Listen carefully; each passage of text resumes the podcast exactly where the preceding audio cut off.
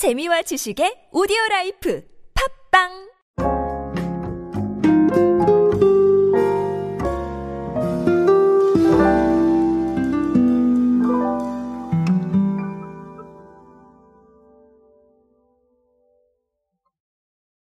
자, 언제나 뜨거운 트렌드를 반영하는 업계 중에 하나, 바로 뷰티입니다. 그래서 뷰티 트렌드를 제가 가끔씩 전해드리는데, 사실 저는 뷰티하지 않습니다.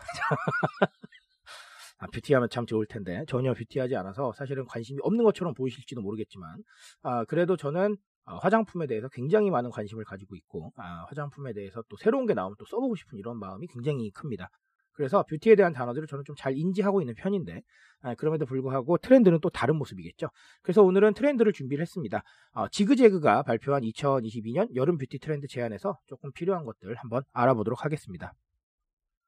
안녕하세요 여러분 노준영입니다. 디지털 마케팅에 도움되는 모든 트렌드 이야기들 제가 전해드리고 있습니다. 강연 및 마케팅 컨설팅 문의는 언제든 하단에 있는 이메일로 부탁드립니다. 자, 아, 지그재그의 2022년 여름 뷰티 트렌드 제안. 사실 나온 지 조금 됐습니다. 아, 이 자료가 뭐, 네, 몇년 전 자료, 이건 당연히 아니겠죠. 아, 그렇지만 조금 됐는데, 아, 제가 이거를 좀 keep해뒀던 이유 중에 하나가, 좀 여름이 무르익고 나서 한번 소개를 드리고 싶어서, 아, 조금 keep을 해뒀습니다. 아, 사실 밖도 덥고, 네, 한참 좀, 네, 더위가 이 강타하는 시점인데, 이 이야기들 들어보시면서, 어, 여름에 어, 뷰티 어떻게 돌아가고 있을지 한번 알아보셨으면 좋겠습니다. 자, 일단은 제가 아, 앞에서 말씀드렸다시피 나온 지 조금 된 통계라서 6월에 대한 이야기들이 나와 있습니다. 지그재그가 6월에 한번 보니까 뷰티관 판매 데이터를 조사를 했겠죠. sun care 상품 판매가 증가를 했고요. 자, 그리고 이것만 본 게 아니라 동물이나 환경 보호에 대한 관심이 높아짐에 따라서 올해는 비건 선크림이 좀 인기를 끌 것이다. 자, 이런 전망을 내놨습니다. 어, 저도 동의하는 부분입니다. 사실 sun care 제품이 판매가 증가한다는 건 되게 당연한 일이잖아요. 근데 여기에 비건이라는 부분이 들어가지 않나라고 보고 있고요. 어, 립 메이크업 상장세가 굉장히 뚜렷하다라는 얘기가 있습니다. 어, 이 6월 메이크업 상품 판매가 전체적으로 전월 대비 80% 정도 늘어났고요. 립 메이크업 상품 판매는 두 배 이상 증가를 했다라는 것이죠. 어, 이게 굉장히 여러 가지 의미를 내포하고 있을 겁니다. 그쵸? 자, 그래서 어, 카카오 스타일 관계자께서는 어떻게 말씀하셨냐면 올 여름 이제 풀 메이크업이 부활한다라는 거 마스크 때문이죠, 그렇죠? 자, 지금 우리 립 메이크업 성장세가 뚜렷하다는 것과 연관이 될 겁니다. 그래서 어, 마스크 묻어남이 적은 벨벳 제형의 립스틱 신상품으로 속속 출시되고 있는 glow lip 상품에 대한 반응이 뜨겁다. 그리고 비건 인증 상품에 대한 관심도 높게 나타나고 있다. 이렇게 밝히셨습니다. 자, 쉬운 거 얘기할게요. 어, lip care에 대한 부분들, lip 메이크업에 대한 부분들, 도대체 무엇을 의미하느냐라는 건데, 자, 단순하게 보면은 그렇죠. 네, 마스크를 이제 좀 덜 사용하시는 상황이 오다 보니까 full 메이크업이 부활한다. 이게 가장 단순하게 볼 이유고요.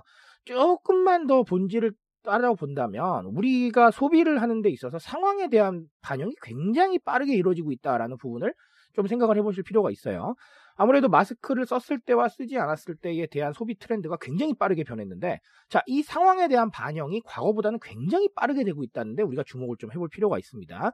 사실은 뭐 주기라던가 아니면 이 트렌드에 대한 이 관심들이 굉장히 빨라지고 있고 주기 또한 짧아지고 있어요.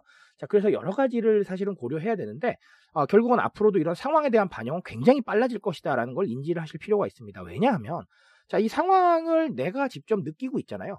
과거처럼 누군가가 요즘이 이런 상황이라더라 라고 얘기해 주는 게 아니라 내가 미디어나 매체를 통해서 혹은 나의 이 정보를 통해서 굉장히 상황이 많이 변해가고 있다는 걸 빠르게 체득을 하게 됩니다. 그러니까 이게 소비에 굉장히 빠르게 반영이 되고 있는 거예요. 그럴 수밖에 없습니다.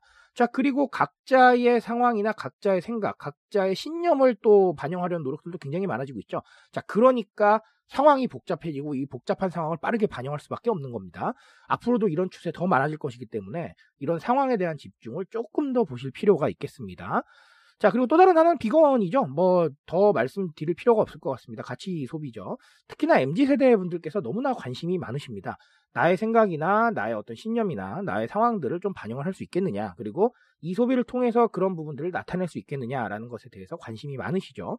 자, 결국은 이런 추세도 더 강해질 겁니다. 왜냐하면 제가 늘 말씀드리죠. 스스로한테 집중할 수밖에 없는 상황이 벌어지고 있어요. 결국은 MZ 세대는 나의 가치나 나의 생각을 굉장히 밖으로 드러내고 싶어 하고요. 1인 가구도 증가하고 있습니다. 내 스스로한테 집중할 수 있는 시간이 점점 늘어나고 있는 것이죠.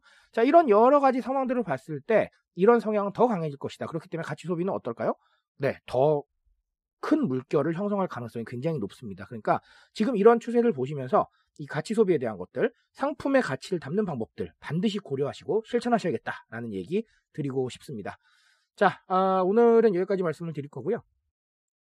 좀 더 많은 이야기들 언제나 필요하시면 저를 두드려 주시기 바라겠습니다. 저는 오늘 여기까지 말씀드리겠습니다. 트렌드에 대한 이야기는 제가 책임지고 있습니다. 그 책임감에서 열심히 뛰고 있으니까요. 공감해 주신다면 언제나 뜨거운 지식으로 보답드리겠습니다. 오늘도 인싸 되세요, 여러분. 감사합니다.